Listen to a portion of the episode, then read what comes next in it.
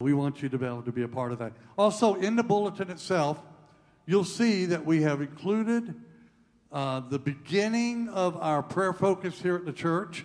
Uh, sometime back, talked about the beginning of prayer cells in our community, that people opening up their homes for one hour prayer on a given night or a given morning or whatever.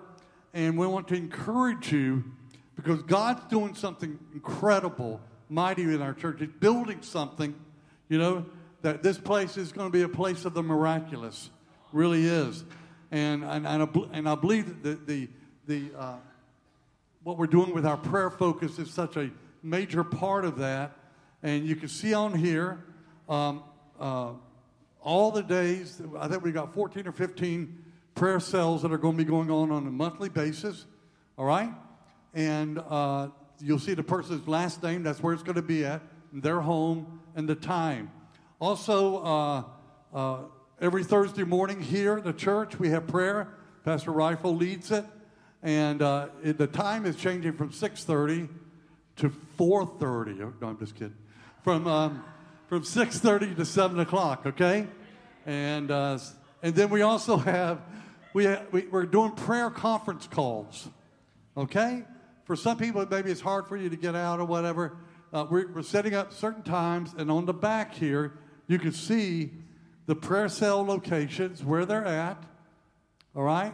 Uh, there are emails that you can get a hold of them.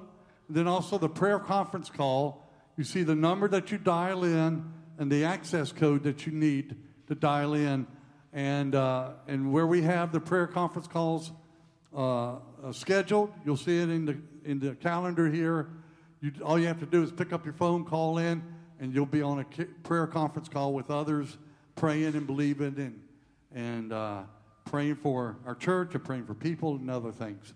Hallelujah. Pastor Manny, Pastor Backstreet Boy Gonzalez. Okay. you know, it's so good. He can pull this off. I know, I do. yeah, I was listening to him on my eight track coming in this morning. See, Manny can pull this off. I, I could never pull it. Uh, I know you can. All right, real quick here. Manny is getting ready to go out with uh, Ryan Bastris to Mexico this week for two weeks and bringing the gospel, bringing freedom into people's lives, healings and miracles. And we want to pray for him this morning. Manny, anything you want to say real quick? Okay. Uh, okay, so guys, come up here, some of you, okay? Let's pray for him, and then I'm going to let Rifle take it here. Hallelujah. come on, Brad. Glory to God. Yeah, anybody else want to get your hands on this boy? you know, Manny has been traveling a lot with our, uh, our new focus in our church, a Harvest Global Network, going into Puerto Rico, Panama, Guatemala, Mexico now. And God's just doing amazing things and working with people and churches that are a part of our network. So praise God. Hallelujah. Hallelujah. Hey, David Halcomb, I want you to pray, buddy, okay? Thank you, Father. You are so good. God, we thank you for the Nitro Brothers coming out from America to Mexico, God. Let there be Holy Ghost infusion in that land. Father, I thank you for such a partnership, God. Who could imagine these two together, Father? I just thank you for the animation of your, of your spirit, Lord, to be uh, totally uh, just to, to wreck homes, Lord, to wreck lives, to wreck mindsets, to wreck the status quo, that natural mindset, Father. I just thank you that your word, your truth, your revelation is going to go forth and it's going to bust up all of those things that are, were the way we were, Father, so that they can come into a new mindset, Father, a new life. And I thank you for the anointing of healing.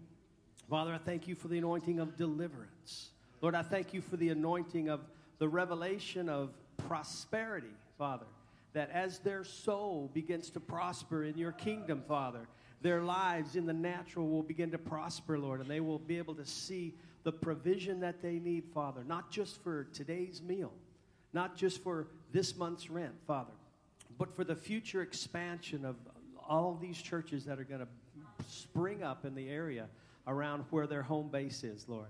And I thank you for the anointing of your word, Father, to bring forth a revelation that, hey, I can teach this too.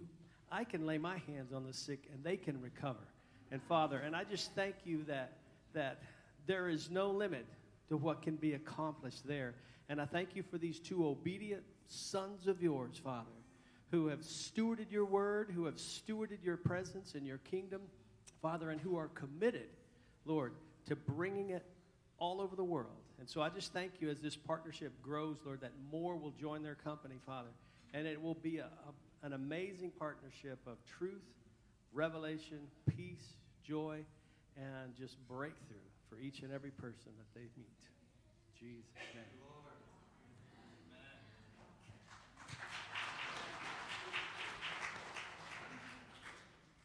I saw the same peanut gallery. the one that was the one that was watching when, when Cindy was giving her te- Cindy's testimony was coming forth when I was praying for her in the hospital. Um, it, it's this uh, this bank of the enemy just standing back and, and observing and but not being able to participate. Just an open heaven and, and, and they're on the left and we are on the right. And we, we are participating and we're cheering, we're cheering them on. Thank you, guys. All right. Pastor Rifle, you ready, my friend? If you're a guest today, uh, that's really his name, Pastor Rifle, okay? He can share with you how he got that name when he was shot 12 times, and they started calling him Rifle. Okay, no, he wasn't shot 12 times. Good morning, everyone. Guys, uh, I totally forgot this. Real quick here. Sorry, buddy. Uh, we need people assistance in a couple areas here in our church, uh, especially up, upstairs in our media area with projection and things like that. We need people to help out. Ushers, also, Jan, we'll get you up here next, next week uh, about usher and hospitality. So we couldn't do what we're doing without you helping. All right? So we're going to pass these. And if you would like to volunteer, usually volunteer once a month for something, okay? And uh, just put your name down. Okay, buddy. Sometimes we have pastors' meetings and very interesting, sometimes very, very boring sometimes. But this past, this past pastors' meeting on Friday, we had Ryan Bastris actually sent a text message to Manny he's in Walmart and he's asking Manny, is there anything special I should take to Mexico on this mission trip? You know, I, I don't know what to buy. Should tell me, is there anything? So the guy in Mexico who they're going to send Manny a picture and they have got iguanas. I promise you. That long on, on, on sticks, like you would have a kebab. Iguana on a kebab. Just a whole stack on a trailer full, and he says, This is our food, this is our lunch, this is what we're going to eat. So I could just imagine my brother, Ryan Baxter, standing in Walmart, and Manny sending him these pictures of the iguanas that they're going to eat, and him running to the snack bar, the rice, rice, you know, Krispies or the Post Toasties to take with to Mexico. Because I don't know how good he is at eating iguana for breakfast, but We'll soon find out. So that was a, that was a good pastors meeting. um, I heard last week was very good. Last week, Easter, I saw a lot of pictures. Church is looking beautiful, man. It's just amazing the gardens and, and what it looks like outside. So, everyone who did anything towards that, thank you so much. It looks amazing. And a lot of families took pictures of that. The weather was so nice, like today again. But last week, uh, I had the privilege of preaching at a South African festival they had an Easter festival at King's Dominion. So it was Friday, Saturday, and Sunday. So Tiffany, Nathan, and I, we went and we went camping and we were there for the weekend, and then they asked me to do the service on Sunday. So that's where I was. So it's good to be back. But after the service was finished, one man walked up to me and you, you got to say it in Afrikaans because it doesn't mean the same in English. But he looked at me and, and he said, vir die afgelope 3 dae het ek hier rondgeloop en na almal gekyk en die grootste hooligan onder al hierdie mense was jy.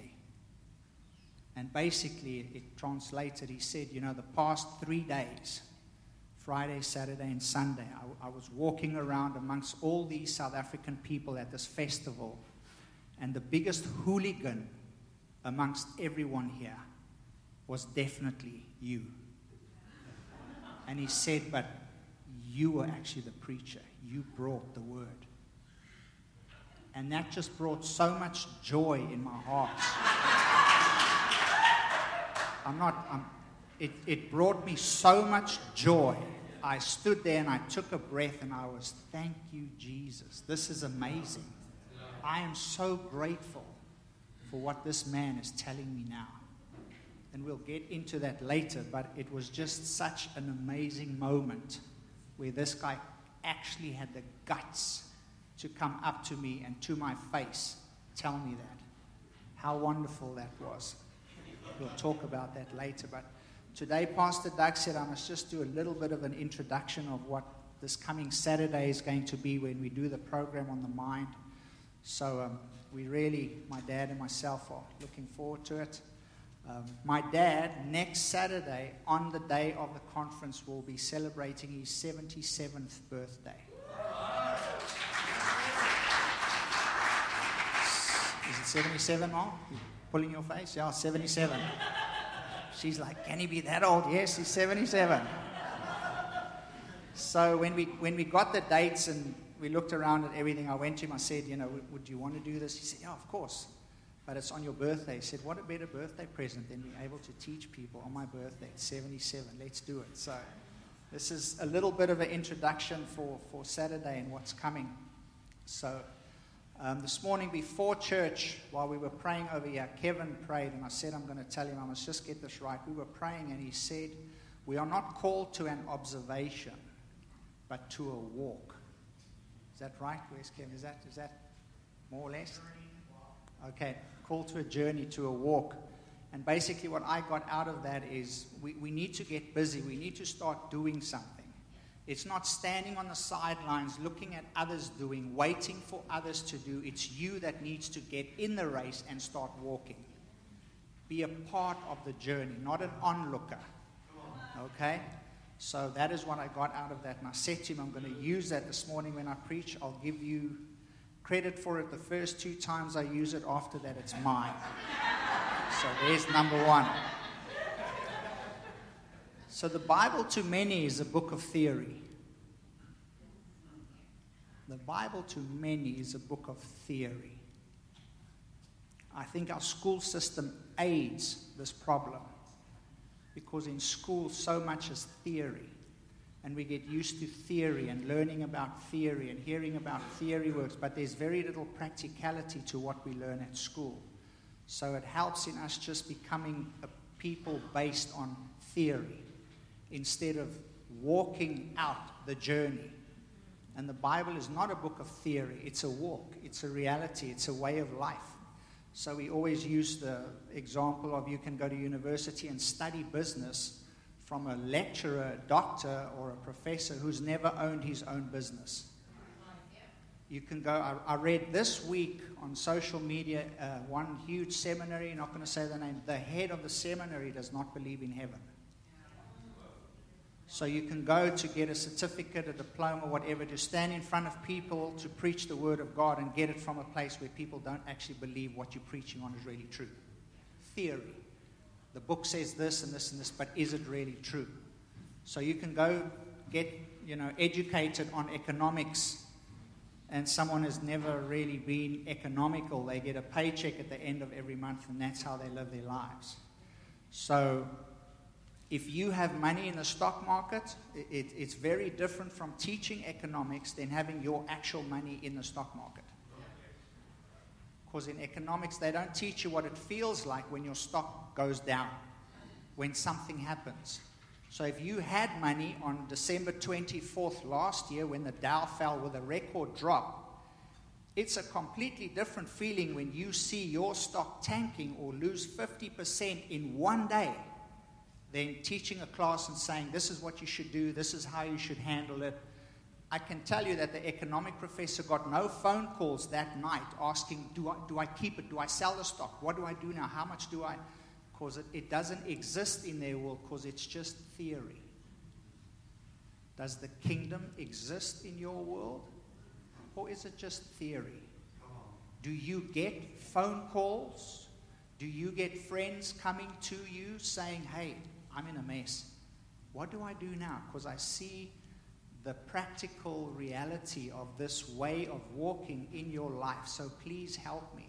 Because to you, it's not just words on a page, it's not just theory, it's life.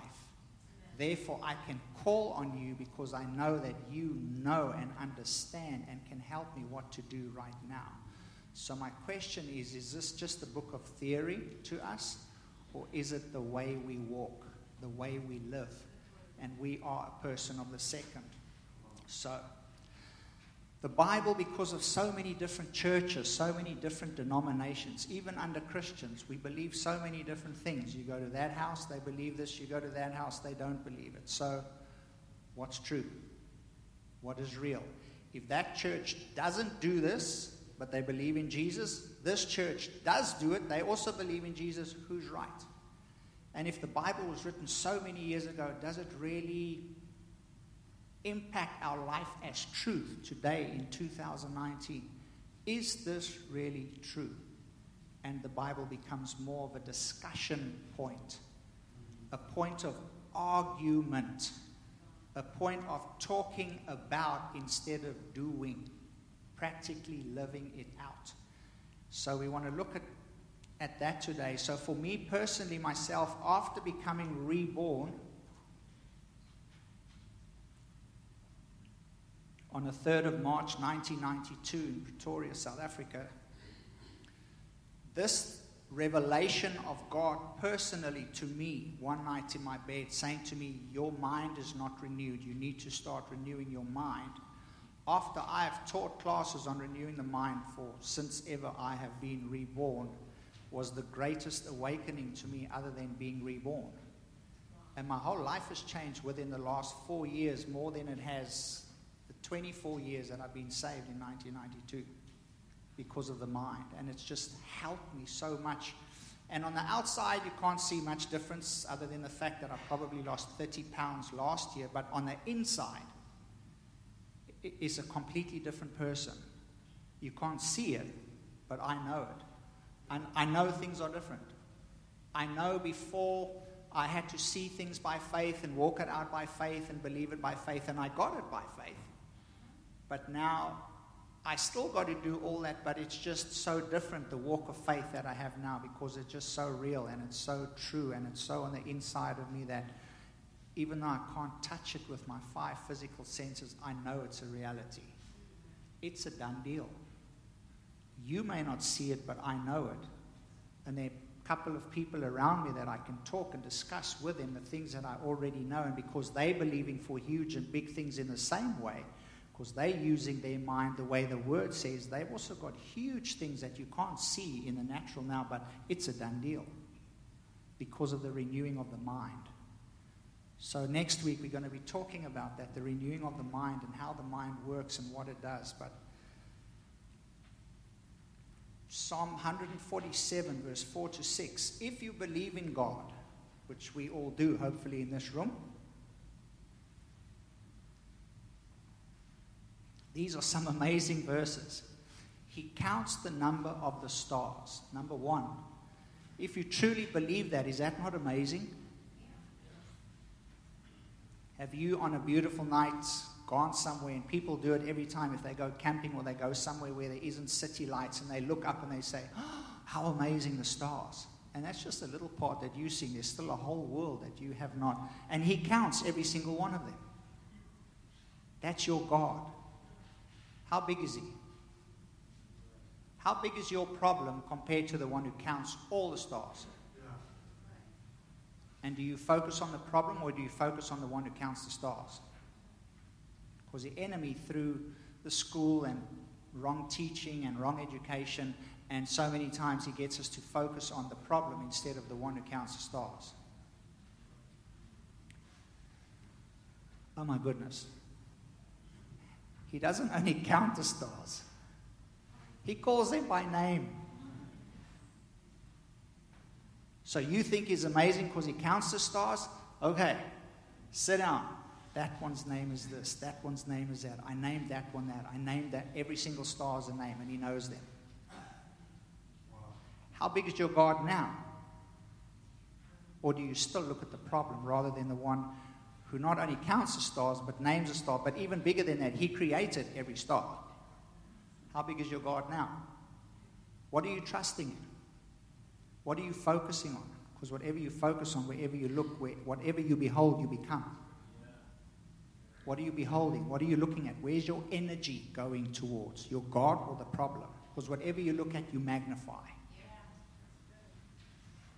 So this God calls them by name. That's like the verse in the Bible in the New, New Testament where Jesus said, people get this wrong because they say, He knows how many hairs are on your head. People look at me and they laugh about that verse. but it doesn't say that. He said He has the number of the hairs in your head. Much bigger. So you can wake up in the morning, you can pick up that hair off the pillow, which has happened to me a, a gazillion times before, and he will say, That is hair number 17 trillion, 500 billion, 7 gazillion, 3,976 that came out of your hair. He knows the number, not he knows how many, he knows the number of each single one. How big is your God? There's a difference between knowing how much and every single number of the hair. What do we focus on? So he counts the stars, he calls them by name. Great is our Lord and mighty in power. His understanding is infinite. The Lord lifts up the humble, he casts the wicked down to the ground. How big is your God? Next two verses are very. Um, interesting to me because let's turn to 2 Samuel 22 31, please, Zach. As for God, His way is perfect. How smart are you? You are pretty smart. Man is amazing. But when we start thinking our way is better than His, then we're not that smart. And how many times do we think that, you know, if I do it this way, even though the word says this, but maybe this is better, then we get ourselves into trouble. So, as for God, His way is perfect. The word of the Lord is proven. That's very important. It's proven. People tried it before. They tried to make it not the truth. They tried to make it not. It's proven. People try to discard it. People try to say it doesn't work. It's proven. The word of God is truth. It works. It doesn't change. It's the same. It's proven. When you get into a car, and it's the most amazing car, and it goes 0 to 60 in so many seconds, and it's got this torque and all of the things that they talk about. And they said the only thing about this car, we haven't, we haven't tested the brakes, they're not proven yet. Doesn't matter how amazing the rest of the car is, if the brakes are not proven and you know that they work, you're not going to buy it and get in that car with your family. But the word of the Lord it's proven. There's Kai. I didn't know about the testimony healed of Lou Gehrig's disease. Here I'm standing healed of MS. There's Miss Cindy healed of cancer. There's so many there, testimony after testimony. There are financial testimonies we can talk about. There are marriages that have been healed that were broken. There's because the word of God is proven. It works, doesn't change. The word of the Lord is proven. He is a shield to all those who trust in him. Now let's go to Psalm 18, verse 30.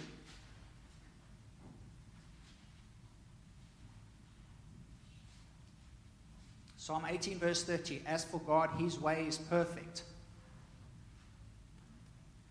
Is that the right verse? It's exactly the same. Have you ever found that? Exactly the same. Two completely different places in the Bible, exactly the same, word for word. So you read it once, that's important. God slips it in there. Second time, exactly the same. Pay attention. I'm not going to preach on this verse because I preached on the previous one, but it's exactly the same. As for God, his way is perfect. The word of the Lord is proven. He is a shield to all those who trust in him. Have you ever seen that before? Look how amazing. Right, let's go to uh, Proverbs 14 12. This we all know. There is a way that seems right to a man, but its end is the way of death. Word says, do this. No, no, no. This is right in my eyes. I'm going to do this, and it just produces death. Meanwhile, God has the answer, the truth, the way of doing it, but sometimes we choose to do something different or something else, and it ends up in death. So that is Proverbs 14 12. Okay. Now, please turn to Proverbs 16 25. Have you ever seen that? God puts it in there once, important, slips it in there second time, just a couple of books later, pay attention. There is a way that seems right to man. There's so many different paths and ways now. Have you recognized in the world? Lord says man and woman, husband, wife, family, get married, have children. The world now has I don't know how many different what do you call it? Sexes, is that the right word? Can you say that word in church? I mean male, female. Yet God says in the beginning, God created them, male and female, God created them. There's a way that seems right, but it brings forth death. And His word is proven. So, should you go by what seems right, what is popular, what is to be said, not to hurt anyone's feeling and offend someone, it brings forth death. Because there's only one thing that sets truth, uh, that sets free, and that is truth. Doesn't matter how hard the truth hurts, truth is truth, and truth will set you free. You're eating Twinkies for breakfast every morning. It may be difficult for the doctor to say to you, listen now, you've got to start eating properly and doing exercise because you're going to kill yourself. Not nice to hear that, but it's the truth. So the word here, two times that says, there's a way that seems right, but the end is the way of death. So we need to find God's way of doing things. We have so many verses that we talk about in the Word. And my, my question is if God is so amazing, if this Word is so good, why do we sometimes go against what the Word says? Why do we not just do what the Word tells us to do? If God is so amazing, if He counts the stars, if He knows the numbers of hair, shouldn't His Word be exactly just as awesome and powerful and right? But why do we as Christians sometimes read the word and, nah, maybe not today? May, no. Why is it that we do that with the word of God? So here, you know, we, we walk by faith and not by sight. Have you heard that before? Do we always do that? Now we start talking about the mind renewing the mind, how to do that. Because the word is clear. We walk by faith and not by sight. Paul writes in one place, we don't look at the things which are seen, but the things which are unseen, because the things which are seen are subject to change. So it doesn't mean when you speak to something, it goes away immediately, but that thing is subject to change because you can see it, and what you're doing is calling the unseen so that it will be seen if you keep on looking at what is unseen to bring it into the seen but sometimes we focus on the seen. Sometimes we focus on that which we can five physical senses realms see, but not in the spiritual realm. Yet the word is completely opposite to that. So why do we do that? Hebrews 11. Now faith is the substance of things hoped for, the evidence of things not seen. So if you can see it, you don't need faith for it. But your faith if you can find it in the Word and God made that promise to you, all the promises of God are yea and amen in Christ Jesus. So, what is faith? Knowing that that which I can't see is mine. So the world will say, when I see it, I'll believe it. We should say, because we believe it, we will see it. But do we live that? Do we walk that? Do we believe now, now, now, by his stripes, now I'm healed? Now faith is the substance of things hoped for, the evidence of things not seen. If you really believe and you're standing and you don't see it today, you know what? It's in the unseen, it's in the faith realm. Pull it down. You go tomorrow and you repeat, repeat, repeat until it manifests in this natural realm. But do we always do that? Um, we. We. Because it's written down for a reason. This amazing God who knows the numbers of the hairs, who gives the stars their names, he says, don't look at what is seen, look at the unseen. Call that by faith, call that into the natural realm. And then when you see it, you don't need faith for it anymore because it's here. Move on to something else. And you go from faith to faith, from glory to glory. Uh, be still and know. You see, we can quote that verse. Be still and know that I am God. He did not say, Sit down and I will make you still. Didn't say that. This is not a cute suggestion. Nah, be still. It's not, it's a command. When you're going through stuff, sit down, be still, and know that I am God. How many of us become still and know that He is God when we face these different challenges? Or is it easier to go and talk to someone else, tell somebody else, get someone else's opinion, write about it on Facebook, tell everybody to do this, to do that? Or do we be still and know that He's God over that circumstance? Is this just a cute verse or is it here for a very important reason?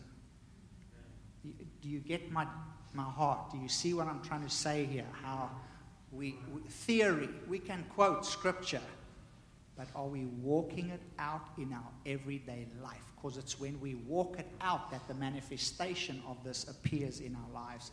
It's not by reading it and moving past the verse and saying, well, that sounds great, but hey, let me tell you about this. No. Be still and know that He is God.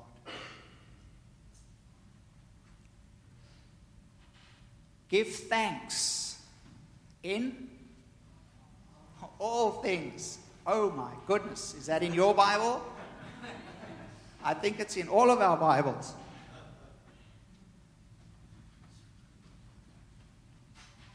Make your request known to God with prayer and supplication with thanksgiving. Oh my goodness, we go to some prayer meetings and it's, Dear God, where are you? Why are you not? I'm begging you. My Bible doesn't say that. My Bible doesn't say that, and every word is there for a reason. In all things, giving thanks. Give thanks, for this is the will of God. People want to know all the time what is the will of God for my life? It's easy. Should I be a doctor? Should I be a lawyer? I don't know. I can do this. I can do that. Doesn't matter. Go in your closet and give thanks.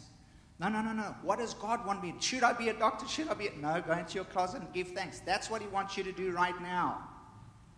You don't understand. I want to. No. Uh-uh. Now, give thanks. Because when you get in the closet and start giving thanks, now He can start speaking so you can hear, oh, I want you to be this, I want you to be that. There's a system that God put in place, and the system works. If you go against the system or try and bypass the way He says it should be done, it's not going to work and it's not His fault. If you believe with your heart and confess with your mouth, you want to do it any other way, it's not going to work. It's as simple as that. And we have verses and things in the Bible that we quote theoretically, but we should be doing and we should be walking it out. Where are we seated other than right here, right now? In the Word, it says we are seated in heavenly places in Christ Jesus. How much of a reality is that? How much time do we spend in, in the quiet place seeing ourselves in Christ right now in heavenly places, in Him, reborn, washed in the blood, perfect? It's not theory. And too many people have changed this to make it a book of theory.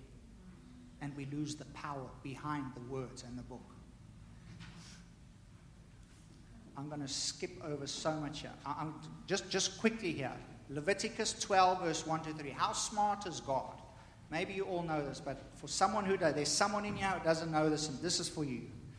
Leviticus 12, verse 1 to 3. Then the Lord spoke to Moses, saying, Speak to the children of Israel, saying, If a woman has conceived and born a male child, she shall be unclean seven days, as in the days of her customary impurity, and she shall be unclean. And on the eighth day,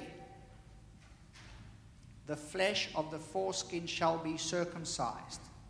And on the eighth day, come on, God, you know, really, just this is on the eighth day, really, eight.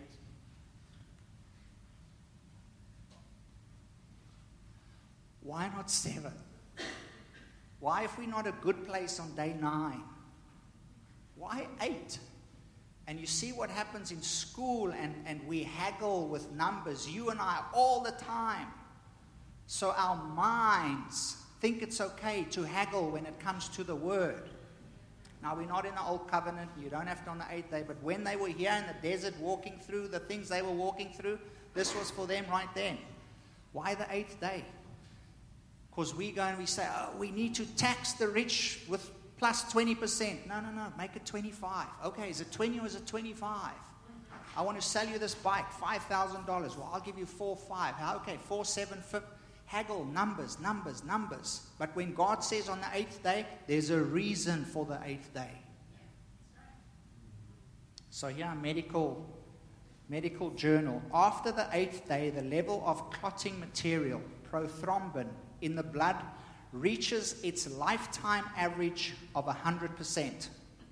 However, just before the eighth day, the amount of blood clotting material increases rapidly until on the eighth day itself it is 110% of the normal. In other words, only on the eighth day of life do blood clotting substances reach their all time high, well beyond the amount that will be accompanied for normal human beings throughout the rest of their lives. Did you know that? Now you do. How smart is God? Why did God say day eight? Why is it, why day eight? For exactly that reason. Is that not amazing? So there are reasons why he says, go into your closet pray there where no one else sees you. There are reasons he says, be still and know that I am God. There are reasons he says, in all things give thanks. There's a reason behind everything he says. Do we think, ah, not that important, I'll do it on day six or day nine? Does it really matter, give or take a day? Yeah, it does. It does. So is this theory or do we walk it out? Oh, man. Okay, I'm going to skip all of this. I'm going to to the last point here, which I think is very, very important for us as Christians today. We read this. This is, to me personally, one of the most important chapters in the whole Bible. Second Corinthians chapter 5. Loaded with truth. Absolutely amazing chapter. We get so many things that we use in church and talk about in church and believe in church from Second Corinthians chapter 5. But there's a little part in here that is so amazing, but I see us, including myself, not obeying this most of the time. And we'll read from verse 14 to 17 in 2 Corinthians chapter 5. So for time, we're going to end with this. For the love of Christ compels us, because we judge thus, that if one died for all, then all died. And he died for all, that those who live should live no longer for themselves, but for him who died for them and rose again. Therefore, what do we do when we see therefore? Find out what it is there for. Okay, so now it says therefore. So now you can't start there, you've got to go back. Therefore, so he's going to say, something is going to happen. Something needs to be done now because of something that has already taken place. So, what did we just read? The love of Christ compels us because we judge this way that if one died for all, then all died. Because one died for all, and all is talking to the believers here, have died with him. All of you believers have died with him. He died for you, you died with It's done. It's over. It's, it doesn't have to happen. It's not, it's already taken place. Because of that, therefore, from now on, we regard no one according to the flesh. Even though we have known Christ according to the flesh, yet now we know him thus no longer. Therefore, because we don't know Christ according to the flesh anymore, if anyone is in Christ, he is a new creation. All things have passed away, behold, all things have become. Have you heard that before? Yeah, this is an amazing chapter. There's so much in here. He who knew no sin became sin for us. We are the righteousness of God in Christ Jesus. It's all in here.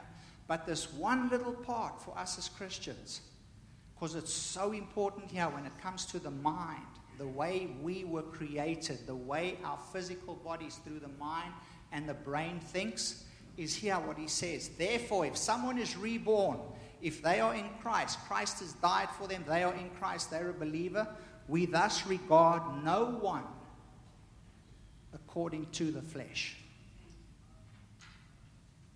In other words, don't think of another believer ever again according to the flesh.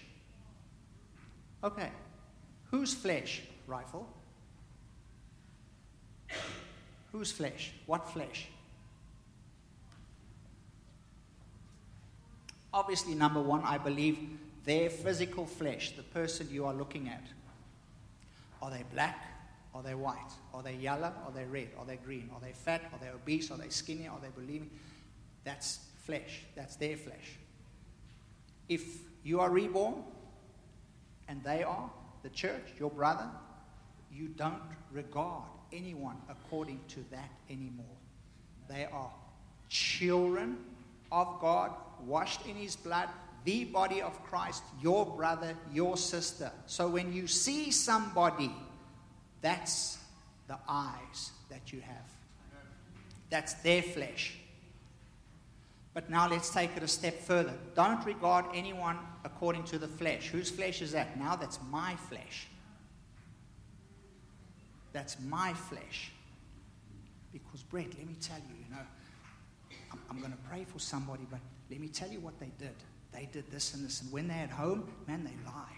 Man, they don't. It, it's so terrible. And they do that. But, but, but pray with me, okay? Because I'm going to See, that's my flesh, my flesh, looking at somebody else's flesh through my fleshly ways.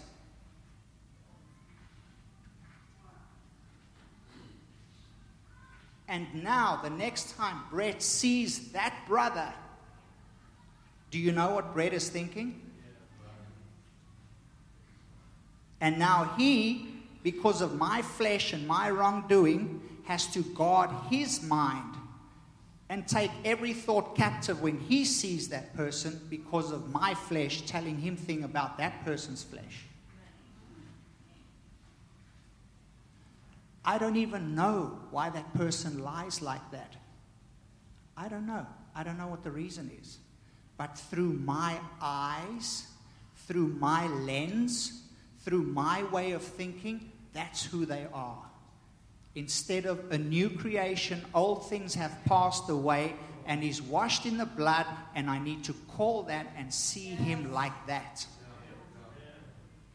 And this causes a lot of problems in the body because of not doing what the word says. My favorite example is our brother John, who went to be with the Lord last month. Sat over there Sundays when he came. And if you looked at that guy sitting over there and he's, he's, he's, battling to stay awake and he just looks completely out of it, you could have thought a couple of things in your mind, not knowing John. And the way that you looked at him and thought someone should act and someone should be sitting here in church would be completely different from the actual truth of what's going on in his life and people want to come they want to tell you or they you know you know he did this and let me tell you about that i don't want to know because the word says i don't want to know them according thank you for that but keep it for yourself because when i see john i want to know his story. I want to hear from him. I want to know what's the truth behind the matter. I don't want to see john or any other christian through your lens. So please don't share that with me and me vice versa. I was in a place teaching to a bunch of women. Can't call them by their name. They have surnames, and it's Miss this and Miss, Miss, Miss. And once I have a class of uh, 30, 30 ladies, and I'm there for about six months and teaching them. And there's this one lady in there, the quietest, most gentle, calm, placid, sitting in the corner, little pretty lady. And after six months, someone comes and they says, Do you know? And they, they said the name, and I said, No, I don't, because I don't know their names. I, I, I know them by surname. And they said, The one that sits in the back, her name, this and this. And I said, Yeah, I know who sits in the back. Is that her name? Don't you know the one who stabbed her husband? I'm thinking, no, no, I, no, no, I don't even know the surname of the lady because the one who sits in the back, there's no way that, that I'm thinking in the six months that I'm there, she maybe stole a piece of paper from a boss in the office because she's so just quiet and timid and gentle. She stabbed her husband to death. And she's been serving many, many years, and she has six months before she's out. And I'm so grateful that I didn't know that before I went into the class. I only found that out right at the end. Because as hard as I'm trying, I'm now speaking and teaching, but in the back of my mind, I'm like, oh my goodness, she did that. I don't know whether the husband abused her children.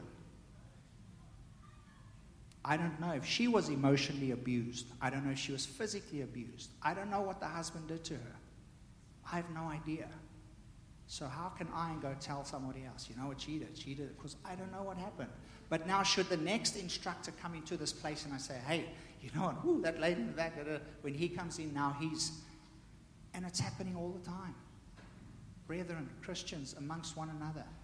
Phone call, hey, let me tell you about, I know you're going to see that. Don't do that. Because now somebody else's viewpoint is changed because of the way you see things. And you know what? The way you and I see things is not always the truth. You and I see things through our lens. You and I see things through what we have grown up as. Can I ask you a quick? What is normal? what is normal?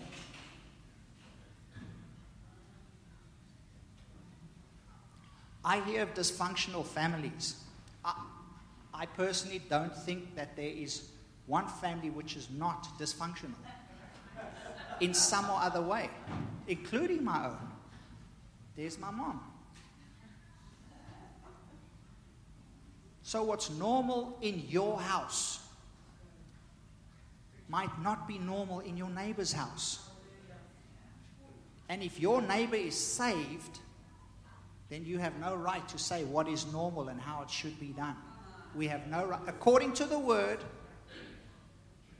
to thus now Therefore, because Christ died for all, it's a whole new way of living. It's a whole new species of being that we're dealing with. The word says that old things have passed away. You know what? Old things have passed away. Their minds just haven't caught up with that. And once their minds catch up with old things have passed away, I'm not a, an old scumbag lying this and that. I'm a reborn child of God. When their minds are renewed to the fact that they don't have to lie, they're not liars, they are in Christ, even while they're doing that, then they'll come to the point of, wow, you know what? Man, I don't lie anymore because that's passed away. I'm a new creation. But because we read in theory, but we don't walk out in day to day living, there's so much mess amongst people.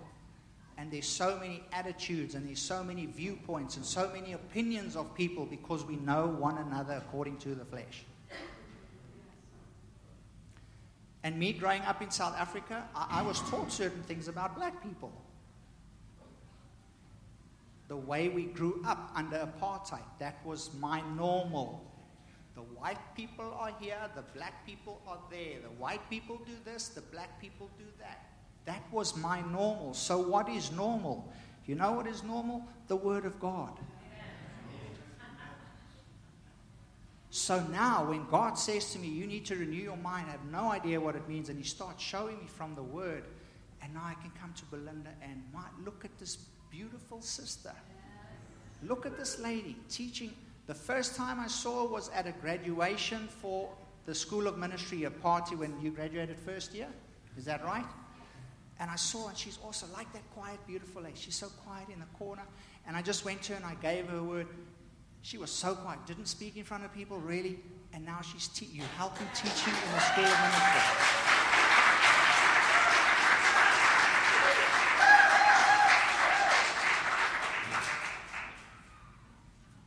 ministry. this is normal.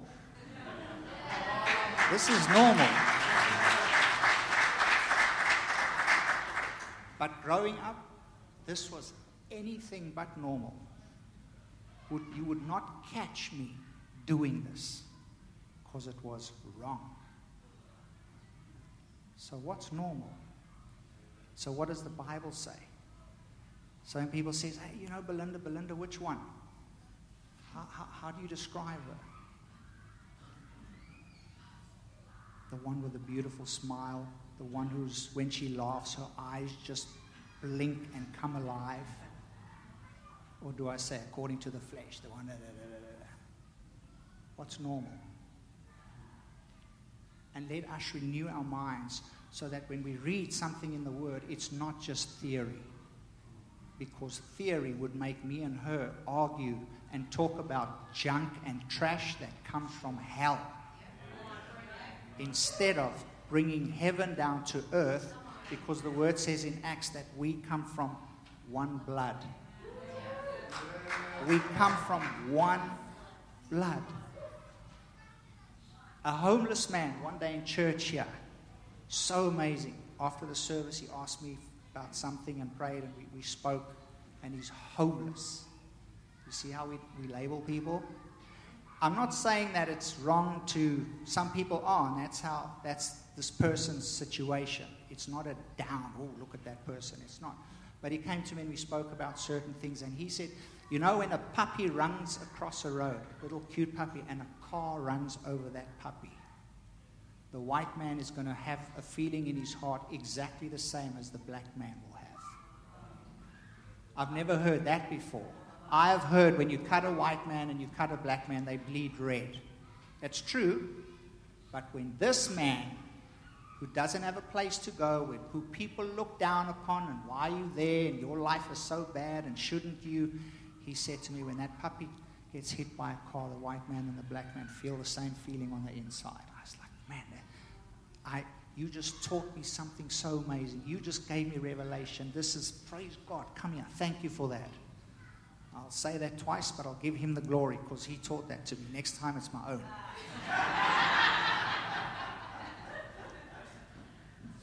But we can learn from everyone, and we need to stop looking at someone in the flesh. And let us, as Christians, stop going around and telling other people about other Christians and what they've done and their mistakes. And oh, I just want you to let. No, I don't want to know. I don't want to know him according to the flesh. I want to know him as man He just doesn't know that old things have passed away.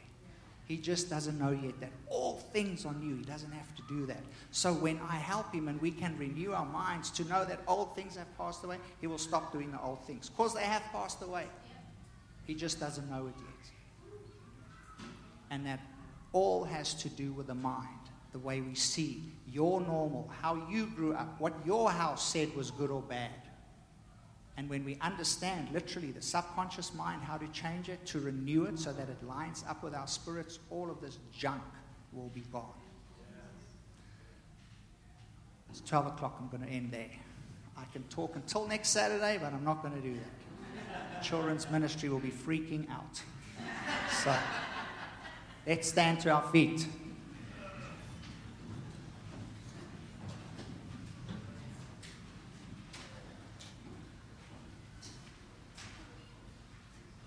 Holy Spirit, we thank you that you are the teacher of the church. Thank you that when we become reborn, you come and make your living, your house, you abide on the inside of us.